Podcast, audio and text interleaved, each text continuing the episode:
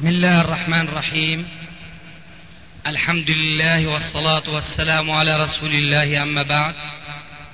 فهذا أحد أشرطة سلسلة الهدى والنور من الدروس العلمية والفتاوى الشرعية لشيخنا المحدث العلامة محمد ناصر الدين الألباني حفظه الله ونفع به الجميع. قام بتسجيلها والتأليف بينها محمد بن أحمد أبو ليلى الأثري. إخوة الإيمان والآن مع الشريط الواحد والسبعين بعد الثلاثمائة على واحد. آه، فإذا تعارض أمره عليه السلام أو قوله مع فعله قدم القول على الفعل لهذا السبب أن قوله تشريع عام. فعله قد وقد أي قد يكون تشريعا عاما وقد لا يكون.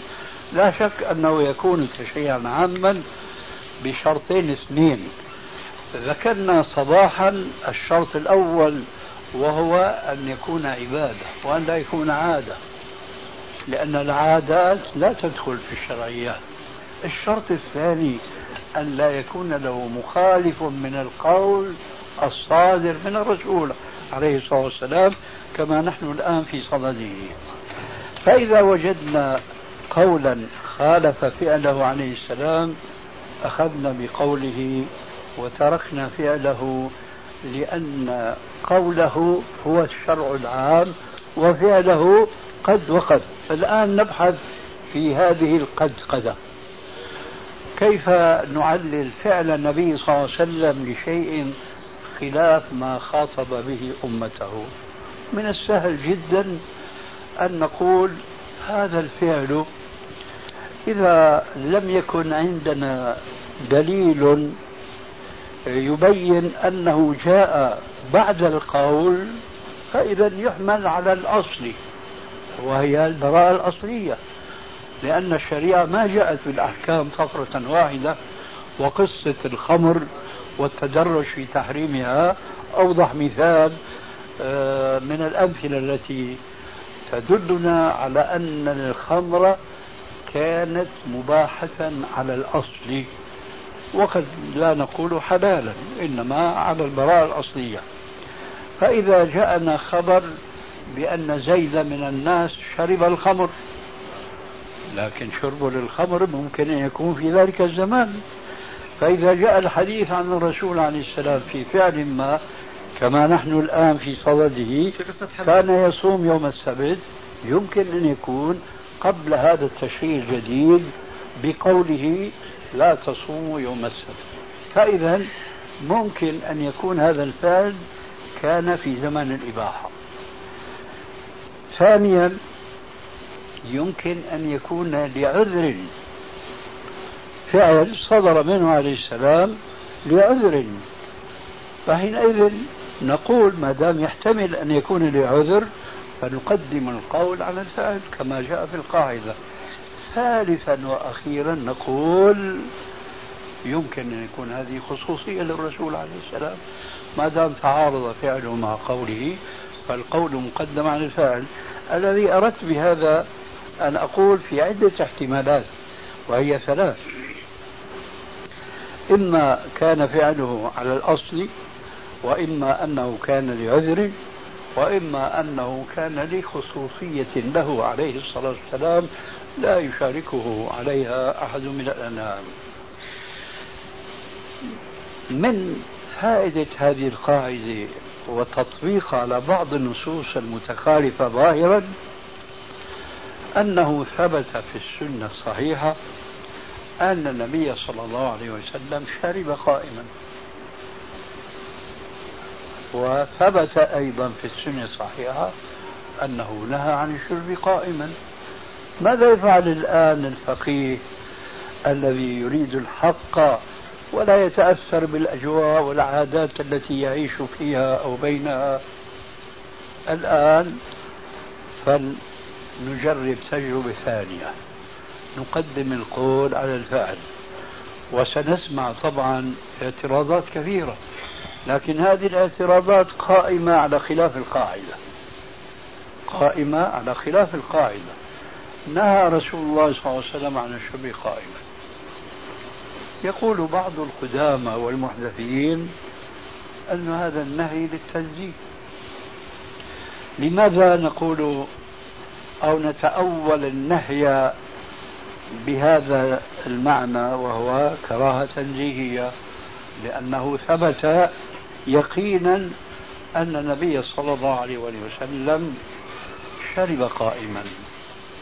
أنا أقول كان من الممكن أن يقال بأن هذا النهي للكراهة التنزيهية لو كان عندنا ثابت تاريخيا أن فعله كان بعد النهي فيكون فعله بيانا لقوله ونحن نعرف أن من قواعد الشريعة أيضا أن فعله صلى الله عليه وسلم هو بيان للشرع سواء كان قولا أو غير قول.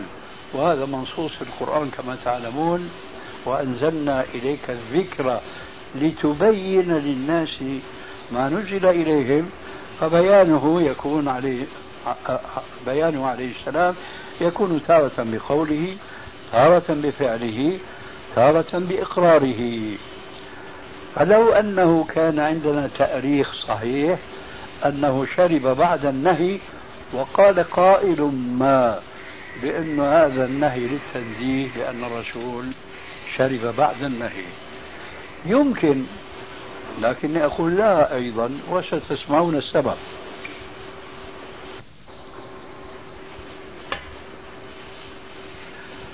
سنطبق القاعدة كما طبقناها في بعض الأمثلة السابقة. يمكن أن يكون شرب الرسول عليه السلام على الإباحة. ما دام ما عندنا تاريخ المذكور آنفا فيمكن أن نقول كان شربه على الإباحة وقبل النهي. يأتي الجواب الثاني أو الاحتمال الثاني وهو أن يكون شرب قائما لعذر ومن كان معذورا لا يلحق به من ليس معذورا. وهذا أمر بديهي جدا. أخيرا نقول يمكن أن يكون ذلك من خصوصياته عليه السلام. بمثل هذا أيضا يجاب عن حديث البخاري ومسلم آه الذي هو في الصحيحين من حديث أنس لما غزا رسول الله صلى الله عليه وسلم خيبر وكان على فرش له انحسر الإزار عن فخذه عليه السلام. وهنا لفظان. لا شك أن أحدهما وهذا يعود بنا إلى درسنا في الصباح الذين يقولون أنه ما في الصحيحين مقطوع بصحته هاتوا الآن جواب عن هذه المعارضة الموجودة في حديث واحد رواه البخاري بلفظ فحسر الإزار عن فخذه ورواه مسلم فانحسر الإزار عن فخذه فلفظ البخاري حسر أي قصدا. وهنا حين ذاك يظهر حكم جديد. بينما لفظ مسلم انحسر. أي ليس له كسب في ذلك لأنه يطارد ويركض بفرسه وهو بطبيعة الحال الثوب يطيح مع الهواء وينكشف الفخذ. هذا المعنى الثاني. إذا أردنا أن نرجح قلنا رواية مسلم أصح من رواية البخاري في هذه اللفظة. بينما نحن نقرأ في مصطلح علم الحديث أن ما رواه البخاري أصح مما رواه مسلم. ما رواه مسلم أصح مما رواه السنن وإلى آخره من المسانيد. هذه قاعدة ولكنها ليست مضطردة.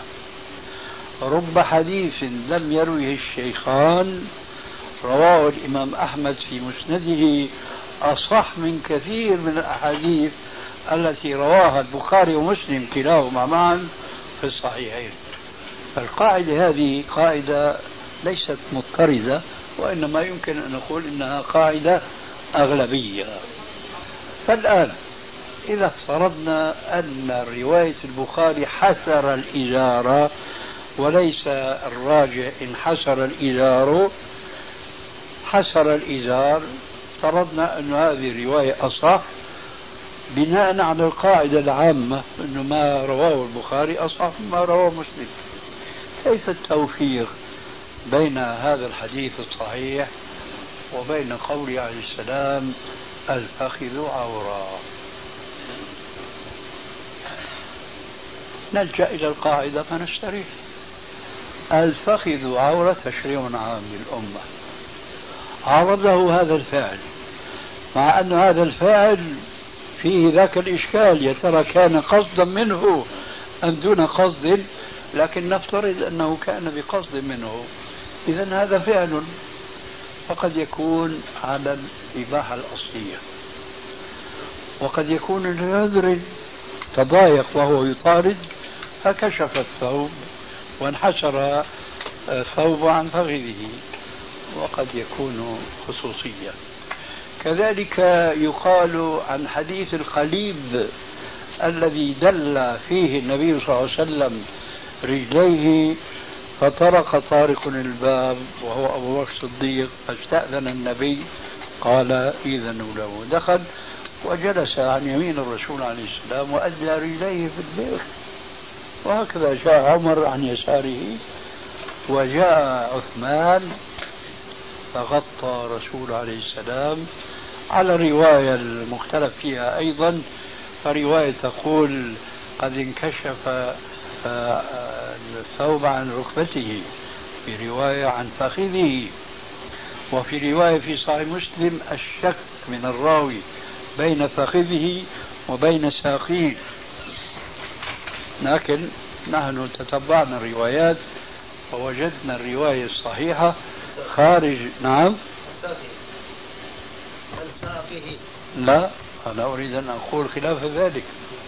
عن فخذه خارج الصحيح عن فخذه فهي التي ترجح إحدى القولين الذي الذين شك بأنهما الراوي عن فخذه أو عن ساقه.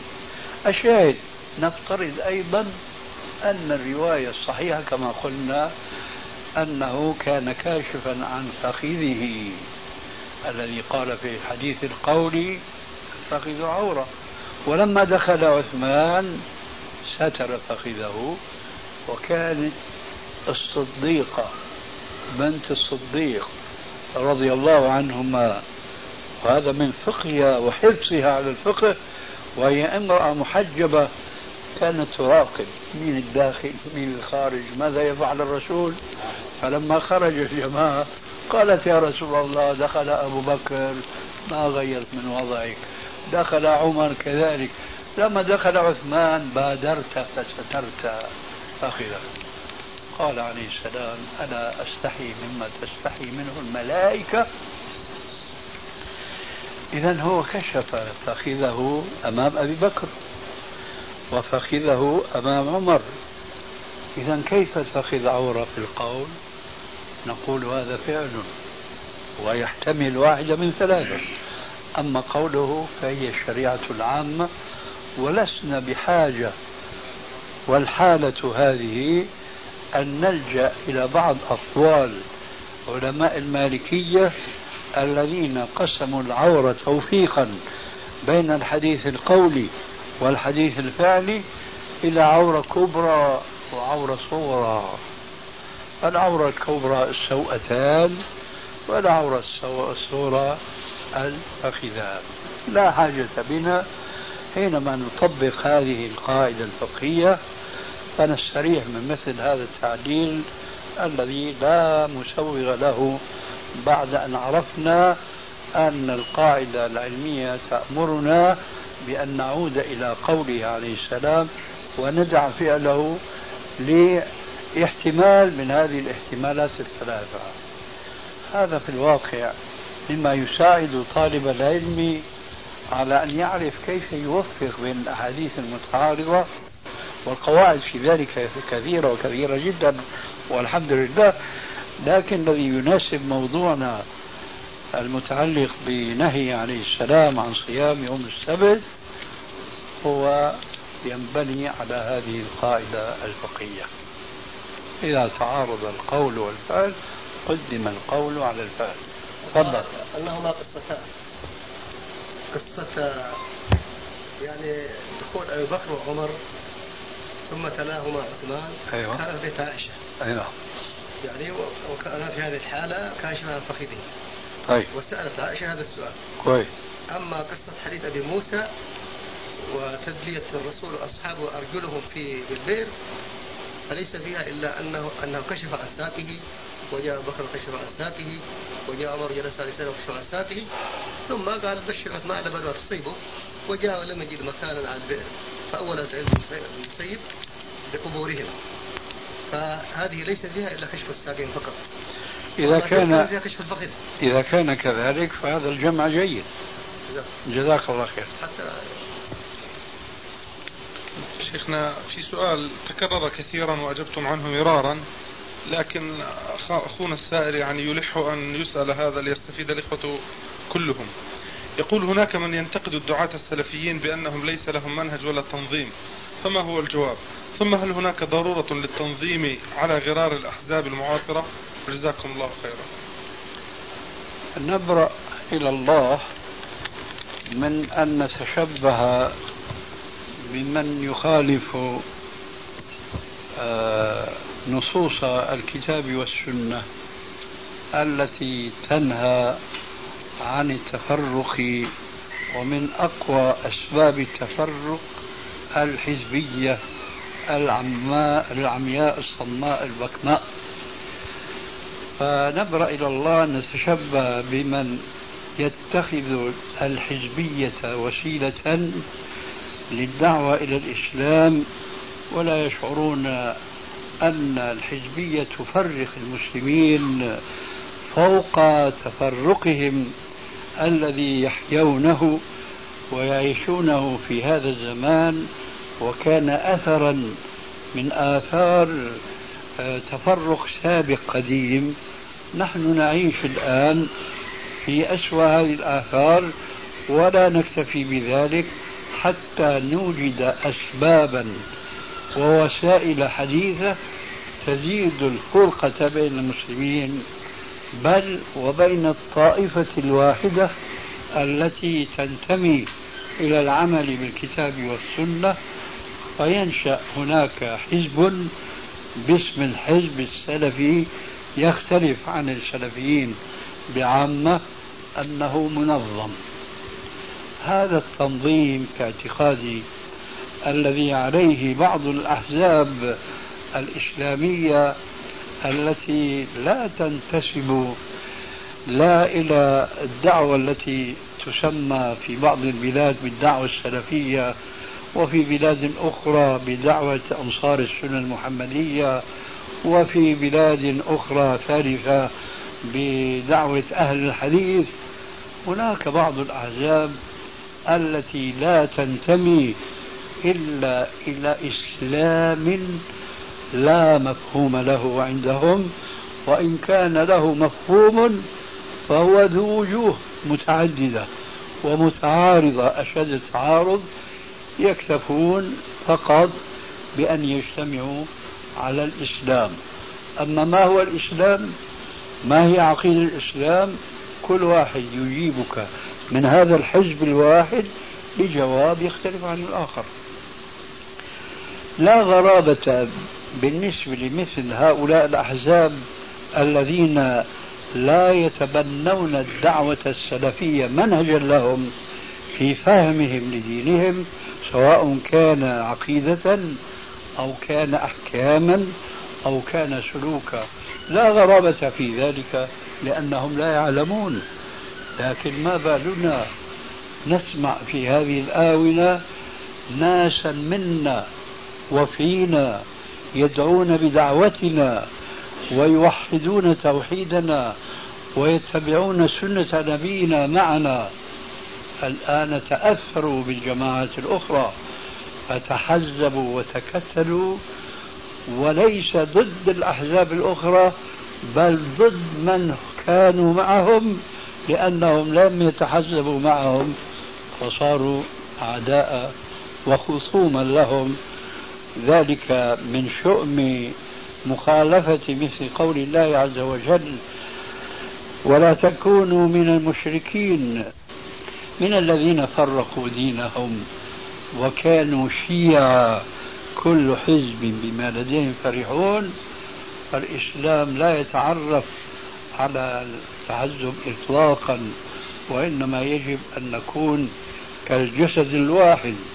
إذا آه، اشتكى منه عضو تداعى له سائر الجسد بالحمى والسهر لكن الحزبية قد جربناها قبل الحزب الجديد جربناها ففرقت صفوف الناس المسلمين الذين تجمعهم دعوة الإسلام. لماذا؟ لأنهم أعلنوا ذلك في كثير من الأحيان أن جماعة المسلمين هي فقط الحزب الفلاني. هذون فقط جماعة المسلمين. هذا من شؤم التحزب والتكتل والتفرق في الدعوة إلى الإسلام. ونحن عشنا في سوريا سنين طويلة مع جماعة الإخوان المسلمين. ندعوهم إلى الكتاب والسنة. ولا ننتمي إليهم. ثم كتب الله لي أن أهاجر من دمشق إلى عمان. وبدأت هناك أن أدعو كما كنت أفعل وأنا في دمشق. كنت أزور الأردن وأدعو بقدر ما يساعدني الانتقال من دمشق إلى عمان. لكني لما آه، سكنت واستوطنت عمان أخذت نشاطا في الدعوة أكثر وأكثر بكثير من قبل وكان من نتيجة ذلك أن وشى بنا إلى المسؤولين هناك. الله أعلم نحن ما نتهم آه، شيخا صوفيا أو مذهبيا مقلدا أو حزبا معينا. الله أعلم لكن كان من عاقبة تلك الوشاية أن أعادوني رغم أنفي وفي صورة لا داعي لتفصيلها إلى دمشق بمراقبة المخابرات. ثم بعد نصف سنة تقريبا سمحوا لي بالرجوع إلى عمان بعد أن كنت بنيت فيها دارا وبدأت أنقل مكتبتي إليها سمحوا لي والحمد لله بالرجوع والسكن فيها مرة أخرى وبدأت في نشاطي. فماذا كان موقف حزب من أحزاب هناك؟ أن أعلنوا على ملائهم بوجوب مقاطعة الشيخ الألباني وليس في شخصه فقط بل وبكل من يحمل دعوته. فكنا نمر بمن كنا نسلم عليه من قبل ويسلم علينا وإذا به يزور عنا وينحرف. لماذا؟ لأنه صدر الأمر من القيادة العليا زعموا بأنه يجب مقاطعة الألباني واستمر هذا القانون سنة كاملة. وفيهم ناس نعم. طوارئ. لا أنا ما أزعل وعسى أن تكرهوا شيئا وهو خير لكم. كان من هؤلاء الأفاضل الذين تأثروا بقرار اللجنة هناك أو الإدارة أو ما أدري ماذا يسمونه. الرجل الذي نفع الله به فيما أعتقد كثيرا في أفغانستان وهو الدكتور عبد الله عزام. هذا الرجل أمره عجيب. كان هو الحزب الوحيد الذي كان يحرص على أن يحضر جلساتي وعنده دفتر صغير وقلم رقيق ناعم لطيف مثله. كلما سمع فائدة من الألباني سجلها عنده. ولكن لما صدر القرار ما عاد يسلم علينا. جمعني اللقاء معه وأنا خارج من المسجد هناك. قلنا له كيف هذا يا دكتور؟ قال ما معناه سحابة صيف عما قريب تنقشع.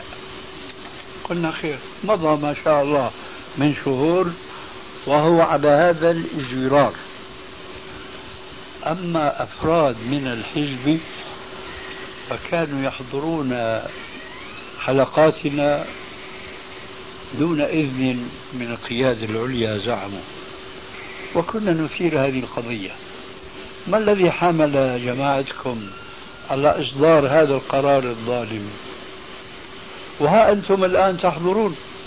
ولو كنتم تعتقدون بأن هذا القرار عادل ما تخالفونه لكن تشعرون بأنه ظالم ولذلك تحضرون هذه الجلسات.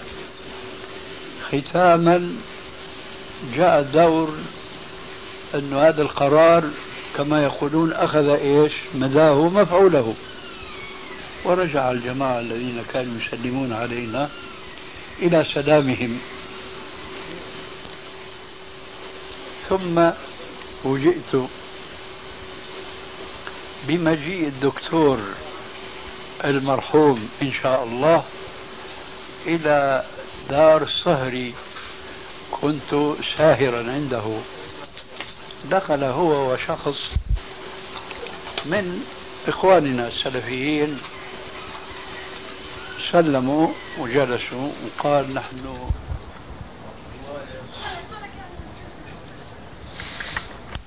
الجواب.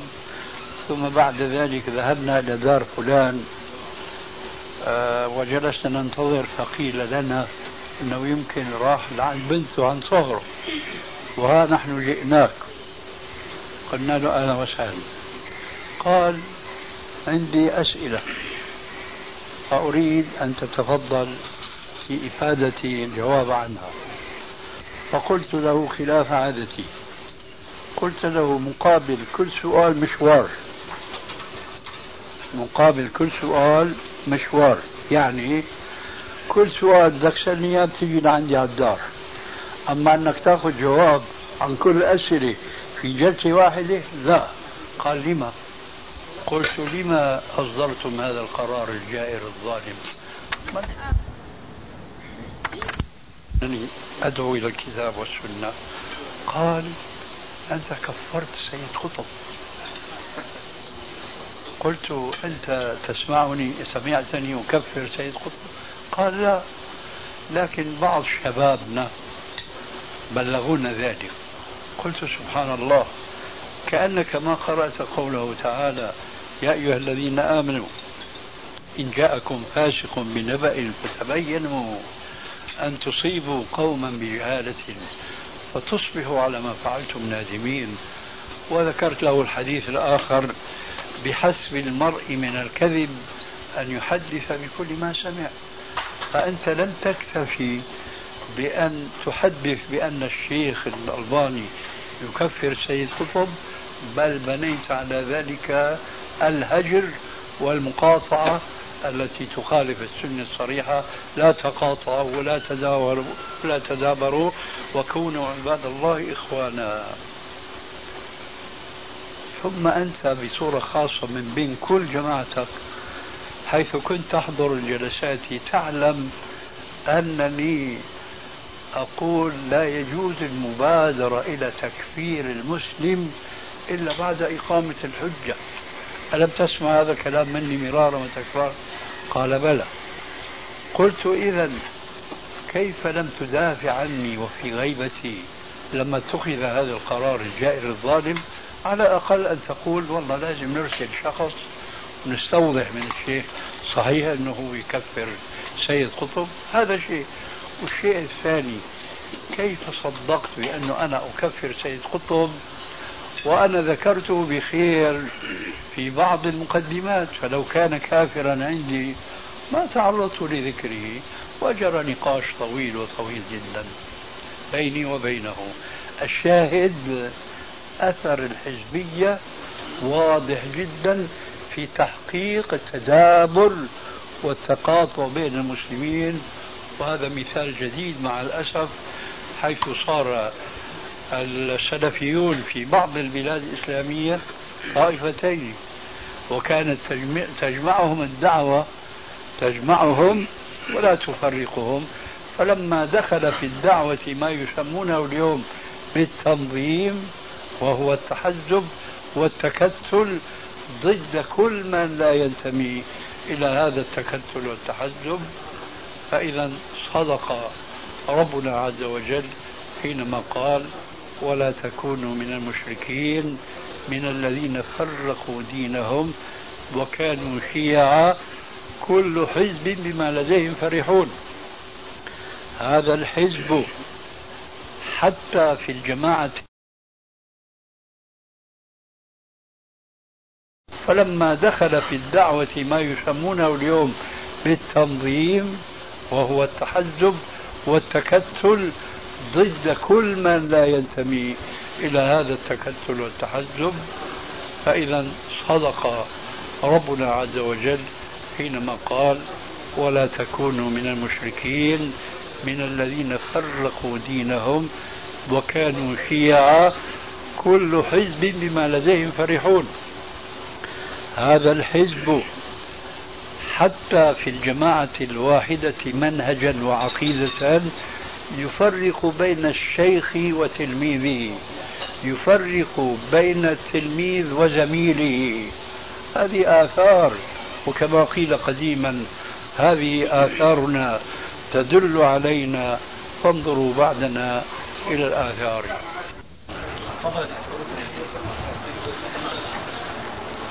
بارك الله فيكم. نعم.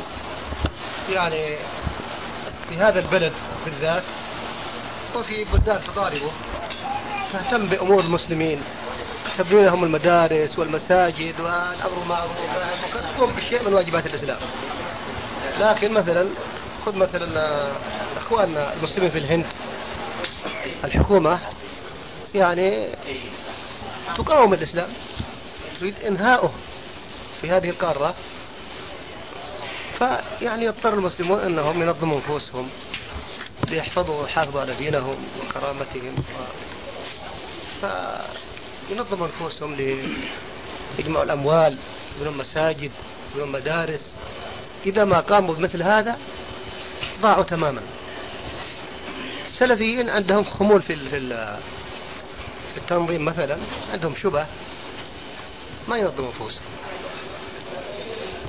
دول طبعا بارعين في التنظيم وال... كل ما يربي السلفيين جيل احتواه هذا هذه التنظيمات. تحتويه. الشباب يبغى يعمل طاقة يبغى يشغله ما يجد شيء أمامه. عند السلفيين ما عندهم برامج. فتأخذ هذه الجماعات وهذه الأحزاب تأخذ الجيل الأول والثاني والثالث. فتأتي يعني تأتي مثل هذه الشبهة ما الذي يمنع النظام؟ يعني ثمار طيبة بناء مساجد بناء مستشفيات بناء مدارس. إذا ما نعمل هذا العمل ما تقوم لنا قائمة ولا يثبت لنا شباب. فبماذا نجيبهم؟ أنا أقول بارك الله فيكم. سبب الفرق بين الفريقين أن الفريق الذي أثنيت عليه بتعاونهم بعضهم مع بعض ليس عندهم شيء يشغلهم عن ذلك فهذا هو شغلهم. شأنهم كشأن النصارى. ليس عندهم هم إلا بالتبشير الذي يوافق هوى الناس. وهوى المدعوين. كذلك هؤلاء الناس المنظمين فهم متوجهون إلى هذا العمل ولا عمل آخر لديهم يشغلهم عنه والعكس تماما. السلفيون يشغلهم شغل عظيم جدا وهو اهتمامهم بفهمهم اولا الإسلام فهما صحيحا وعلى منهج الكتاب والسنة والسلف الصالح ثم أن يعنى كل فرد منهم بتطبيق هذا الذي يتعلمه على نفسه على زوجه على ولده. هذا الاهتمام يشغلهم عن القيام ببعض الواجبات الأخرى. ذلك لأن طاقة النفوس البشرية محدودة كما لا يخفى على الجميع. فبقدر ما يهتم الإنسان في جانب يقصر في جانب آخر. فإن كان هذا التقصير في الجانب الآخر هو وإن كان واجبا ولكنه دون الاهتمام بالأمر الأول فإن لمناهم نلومهم بقدر. أما أولئك فاللوم عليهم أكبر لأنهم لا يعنون بهذا الأمر الأوجب وإنما يعنون بما تعتني به النصارى الكفار المشركون. فهم عندهم تنظيم بهذا المعنى أدق بكثير من تنظيمات الجماعات الإسلامية الأخرى. صحيح أنه على السلفيين أن يأخذوا الإسلام كلا لا يتجزأ. وهذه من دعوتنا كفكر ولكن هل من المستطاع أن يعمل العالم مثل المسلم في كل جوانب الحياة؟ لا يمكنه أن يقوم بذلك. لا يستطيع أن يكون العالم متخصصا في علم التفسير متخصصا في علم الحديث متخصصا في الفقه المقارن متخصصا في اللغة ونحو ذلك. ولكن عليه أن يلم بهذه العلوم بقدر ثم يتخصص في علم واحد لكي تكون إفادته للناس أقوى وأشمل فيما هو متخصص فيه. فلذلك فأنا لا أتعجب من مثلا اهتمام جماعة التبليغ بهذا الخروج الذي سلب عقول بعض الخاصة فضلا عن العامة لأنهم لا شغل لهم. نقول لهم اجلسوا ادرسوا العلم ونذكرهم بقوله عليه السلام ما اجتمع قوم في بيت من بيوت الله يتلون كتاب الله ما يفعلون ذلك. ولو فعلوا لما استطاعوا أن يخرجوا هذا الخروج. وبخاصة أن في هذا الخروج تحقيق لشهوات خفية في النفوس هم يظنونها ديانة وأكاد أقول إنه يكاد ينطبق عليهم قوله تبارك وتعالى في القرآن الكريم قل هل ننبئكم بالأخسرين أعمالا الذين ضل سعيهم في الحياة الدنيا وهم يحسبون أنهم يحسنون صنعا يخرجون جماعات بالعشرات والمئات وأكثرهم ما عرفوا التوحيد بعد. اجلسوا يا جماعة في المساجد وتدارسوا كتاب الله وحديث رسول الله صلى الله عليه وسلم. فلا أن يتفقه أحد في دين الله يساوي هذا الخروج الذي يسمونه ظلما وجهلا الخروج في سبيل الله. طلب العلم في سبيل الله. لماذا لا يطلبون العلم؟ لأنه لا يوافق هوى في نفوسهم. هكذا الجماعات الأخرى يهتمون بأشياء فعلا لا يهتم بها السلفيون لأنهم ليسوا بالمستطيعين. هذا الجانب. لذلك أنا أقول كلمة قد يستغربها بعض إخواننا ولكني أعتقد أنه الحق وهو. لا أرى مانعا من أن يكون هناك جماعات متعددة جماعات متعددة. لكن ضمن منهج واحد إلا أن كل جماعة لها عملها الخاص بها بحيث أنه تجمعهم الدعوة الواحدة فلا يتباغضون والغاية الواحدة. والغاية الواحدة وإلى آخره. لكن اختصاص مثل الأفراد نقول في الجماعات. هذا اللي نريده أي هذا هو الذي نريد ونقول نحن ولكن الحمد لله. جاء طيب. ولكن ينسب إلى إلينا وإليكم أننا ما هذا ما يجوز عندنا. هذا من الكذب الذي ينسب الينا بارك الله فيك. فانا أريد أن أسجل هذا الكلام بارك الله فيك. هذا مسجل بارك الله فيك. إخواننا يشهدون بذلك. إيه بارك الله فيك. أي نعم. نقول غايه واحدة وتكون مئات الجماعات فليكن وتنشئ المشاريع الخيرية أنا أقول حكم الجماعات كحكم الأفراد. إذا واحد لا يعرف من الفقه سوى الشيء الضروري ولكن هو مهندس كهرباء مهندس بنا ونحو ذلك. ما دام معنا في القاعدة فجزاه الله خيرا فهو يقوم بواجب. نقول هذا في الأفراد ونطلقه على الجماعات أيضا لكن أي جماعات هذه؟ هي الموجودة اليوم في الساحة المتباغضين المتباعدين المتدابرين. مختلفين في المنهج الأساسي. نقول لهم قال الله قال رسول الله يقولون هذا ليس الآن أوانه. الله أكبر. متى يكون أوانه؟ الله أكبر. حينما يحتل الكفر في أذهان المسلمين بدل الكافر المستعمر السابق. الله المستعان. جزاكم الله خيرا. نحن نقول هذا بارك الله فيكم منذ ثلاثين سنة لا إله إلا الله. في في في سوريا. لا إله إلا الله. نعم. والله ما سمعته منكم ولكن الحمد لله وصلنا إلى هذه النتيجة. الحمد لله. وافق شن طبقة وافقه فعانقه بارك الله فيكم جزاكم الله خيرا هذه التنظيمات يا شيخ التي تعترض على المنهج السلفي وتتهمون بهذه التهم. يقدمون ما يقدمون من مشاريع مزعومة. كما تفضلتم أشبه ما تكون بالمشاريع التبشيرية. نعم. على حساب ضياع أنفسهم وأهليهم. وهذا الذي قبل أيام؟ حادثة في المدينة هنا.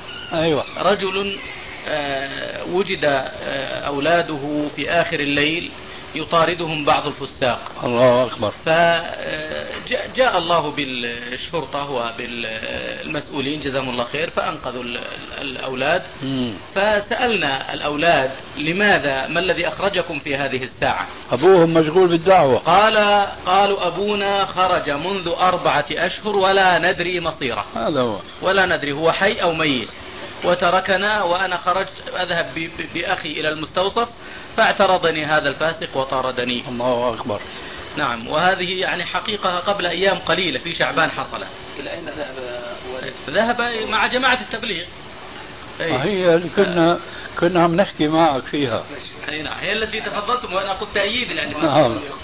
لا أقول لصاحبنا هنا قبل أن نأتي إلى هذه البلدة. يقول أن الجماعات الحالية على واقعها الحالي بمناهجها الحالية أنها مكملة بعضها لبعض وأن وجودها خير وأنه ينبغي أن نتعاون فيما بيننا وأن الخلاف كالخلاف بين المذاهب الأربعة. هذا الكلام صحيح على ضوء ما سمعتم آنفا.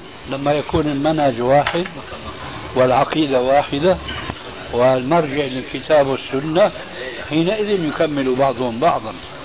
أما أن نقول تعالوا إلى كلمة سواء بيننا وبينكم ألا نعبد إلا الله ولا نشرك بالله شيئا ولا يتخذ بعضنا بعضا أربابا من دون الله. يقولون هذا ليس أوان. هذا يكمل بعضه بعضا؟ هذا مستحيل. آه، أنا أقول لكم قصة.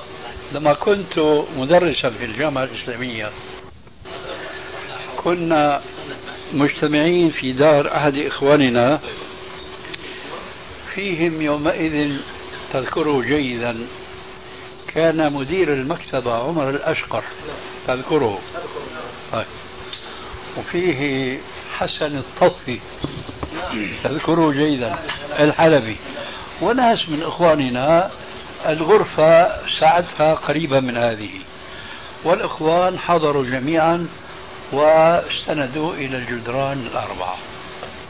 لما دخل علينا رجل تعرفونه جيدا لكن ما أحب أن أسمي الأشخاص. هو رئيس جماعة جماعة من الجماعات الإسلامية جهوري الصوت خطيب ويدعي بأنه سلفي وأن له كتابا في الصلاة.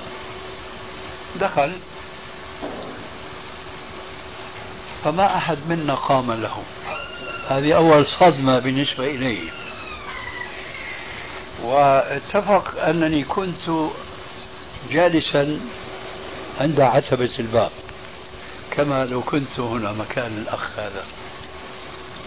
فهو بدأ يصافح واحدا بعد واحد وأنا أتفرس في وجهه وأرى سلاميه تتغير. لما جاء إلي وصافحني آخر من صافح قلت له يا أستاذ عزيز بدون قيام هكذا يقولون في بلاد الشام. فاندفع. ليقول يا أستاذ هذه مسائل المسائل تافهة ونحن مشغولين الآن بأمر أهم. نحن يجب أن نشتغل بالأمور الأهم وندع هذه القصور وهذه الأشياء كما تعرفون يجب أن نحارب الشيوعيين والبعثيين وإلى آخره ولا نختلف في شيء. قلت له يا أستاذ هذا كلام خطير. لا نختلف في شيء. أنت تعلم أن المسلمين في هذا الزمان قد اختلفوا في تفسير كلمة النجاة من الخلود في النار الكلمة الطيبة لا إله إلا الله. فقد وجد شيخ عندنا في سوريا ألف رسالة وفسر لا إله إلا الله بمعنى لا رب إلا الله. مش لا معبود بحق في الوجود إلا الله لا رب إلا الله. فإذا الاختلاف موجود حتى في العقيدة. فمعنى كلامك أنه نتوجه إلى محاربة البعثيين والشيوعيين والدهريين ونحو ذلك وندع قومنا المسلمين هؤلاء على ضلالهم يعمهون. هكذا معنى كلام. قال نعم يجب أن ندع كل الخلاف. ونتوجه إلى محاربة هؤلاء. يا شيخ تحاربهم بمن؟ إذا كانوا هم مشركون حقيقة موحدون لفظا ولما يدخل الإيمان في قلوبهم. كيف تتمكن من محاربتهم هذا رئيس جماعة من الجماعات القائمة اليوم على وجه الأرض الإسلامية. ولذلك الكلمة التي ذكرتها أن كل جماعة تتم الأخرى هذا كلام صحيح وهذا الذي نقوله حينما يكونون في منهج واحد وفي دعوة واحدة لا يختلفون يقول هذا حنفي هذا شافعي هذا علمي هذا تحريري هذا ما شابه ذلك. أبدا هذا كلام على خلاف الواقع تماما. هذا يفرق المسلمين وواقعنا اليوم أكبر شاهد. لكن حينما يستجيب المسلمون لنا ويكونون معنا في دعوة الحق الرجوع إلى الكتاب والسنة وعلى منهج السلف الصالح فكما قلت آنفا أنا رجل أشتغل بالحديث فلان يشتغل بالفقه الآخر يشتغل بالتفسير آخر يشتغل بالهندسة بالفيزياء بالكيمياء من إيه؟ علوم أخرى هي من الواجبات الكفائية فكل واحد منا يكمل جهد الآخر بشرط أن نكون على كلمة سواء هذا الشرط اليوم مفقود. والذي قلناه في الأفراد نطبقه في الجماعات تماما. فإذا اتحدوا على منهج واحد وتخصصت كل جماعة للقيام بواجب فيومئذ يفرح المؤمنون بنصر الله. لكن هذه الدعوة هي من جملة تضليلات الجماعة لهذه الشعوب المسلمة الذين يريدون تضليل الناس عن دعوة الحق بمعنى أن كل جماعة تكمل جهد الأخرى. هذا كلام غير صحيح. إذا ظلوا كما هم مستمرين متباعدين عن العمل بالكتاب والسنة وعن الخضوع لحكم الكتاب والسنة كيف هم يقولون أن الاشتغال الآن بتصحيح الأحاديث وبتضعيفها وبالقول بأن هذه سنة وهذه بدعة هذا كله سابق لأوانه إيش الذي يجب أن نعمل في هذا الأوان؟ هو أن نعمل لاقامه دولة الإسلام، لكن كيف تقوم دولة الإسلام على العلم أم على الجهل؟ يعني أمر عجيب من المتناقضات الأمر الذي يضطرنا أن نقول أحيانا أن كثيرا من الحزبيين ليسوا مخلصين في دعوتهم إلى الإسلام ولو كان إسلاما عاما ليسوا مخلصين لماذا؟ لأنهم لا يهتمون بفهم الإسلام وإذا كان الله عز وجل قد يسر لهم من يفهمهم الإسلام فيبونه أن يكون منهم.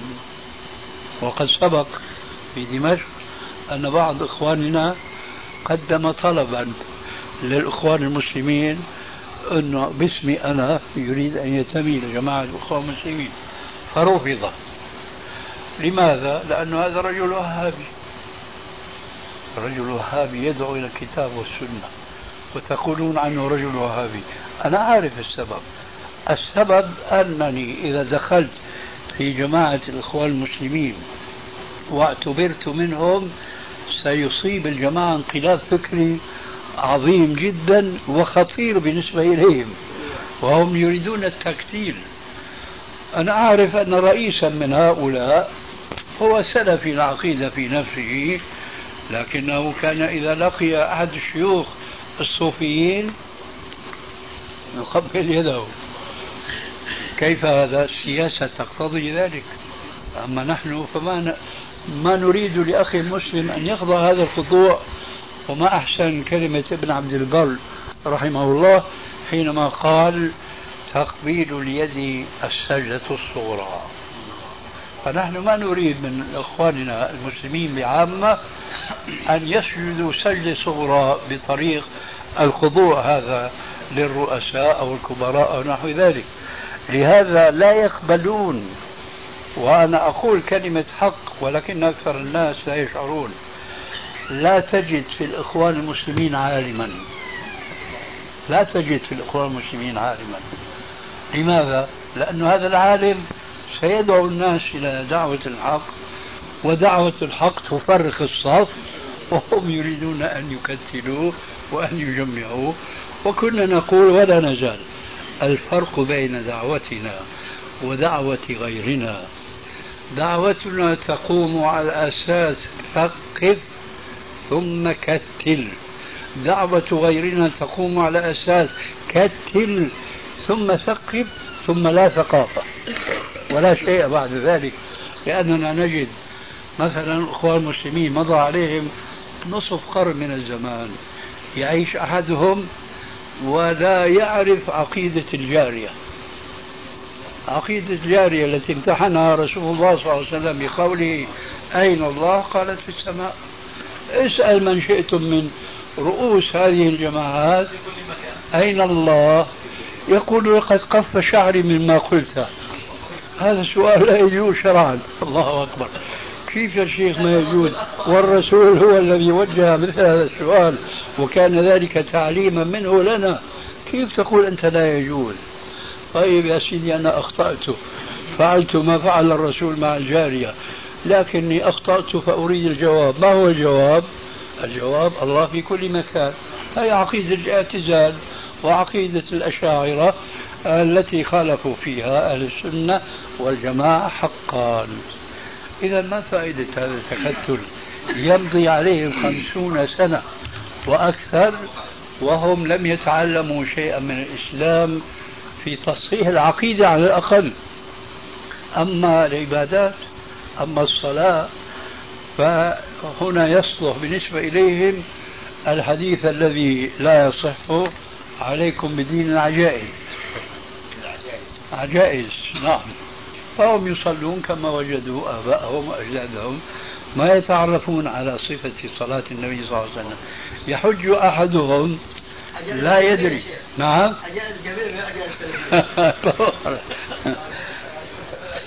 يحج أحدهم لا يدري كيف يحج.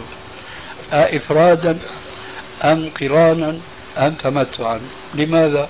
لأنه لم يدرس حجة النبي صلى الله عليه وسلم ولم يدرس ما انتهى إليه الرسول عليه السلام في قوله في القصة المعروفة في السنة الصحيحة لما أمرهم بأن يتحللوا. قال يا أيها الناس تحللوا فلولا أن ولو استقبلت من أمري ما استدبرت لما سقت الهدي ولجعلتها عمرة فأحلوا أيها الناس فأحلوا جميعا. ما يفعلون هكذا اليوم لأنهم لا يعلمون.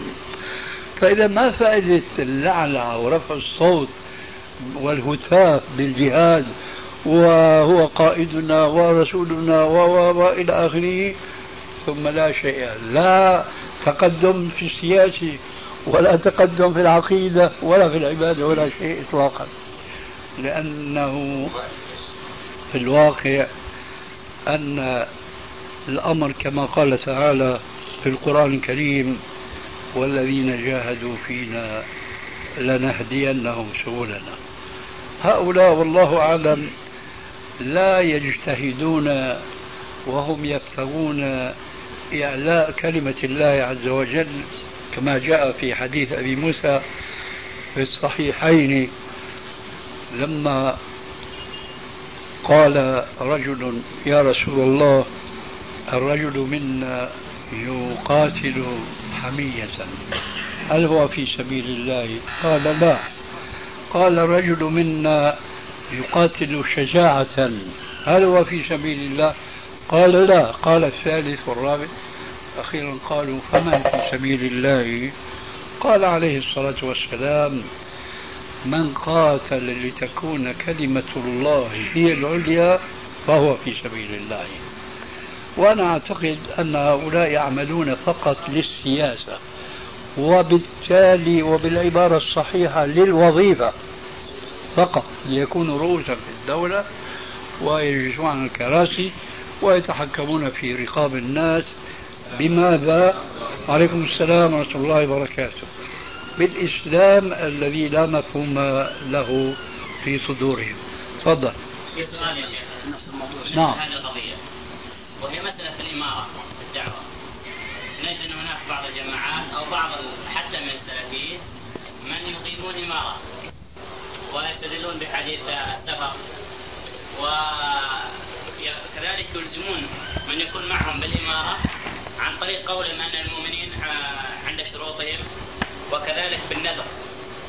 أنه هذا يقاس على النذر. أن الإنسان إذا نذرا فإنه يلتزم به. فكذلك الإنسان عفوا هي الأخيرة ما فهمتها. إيش هي؟ النذر.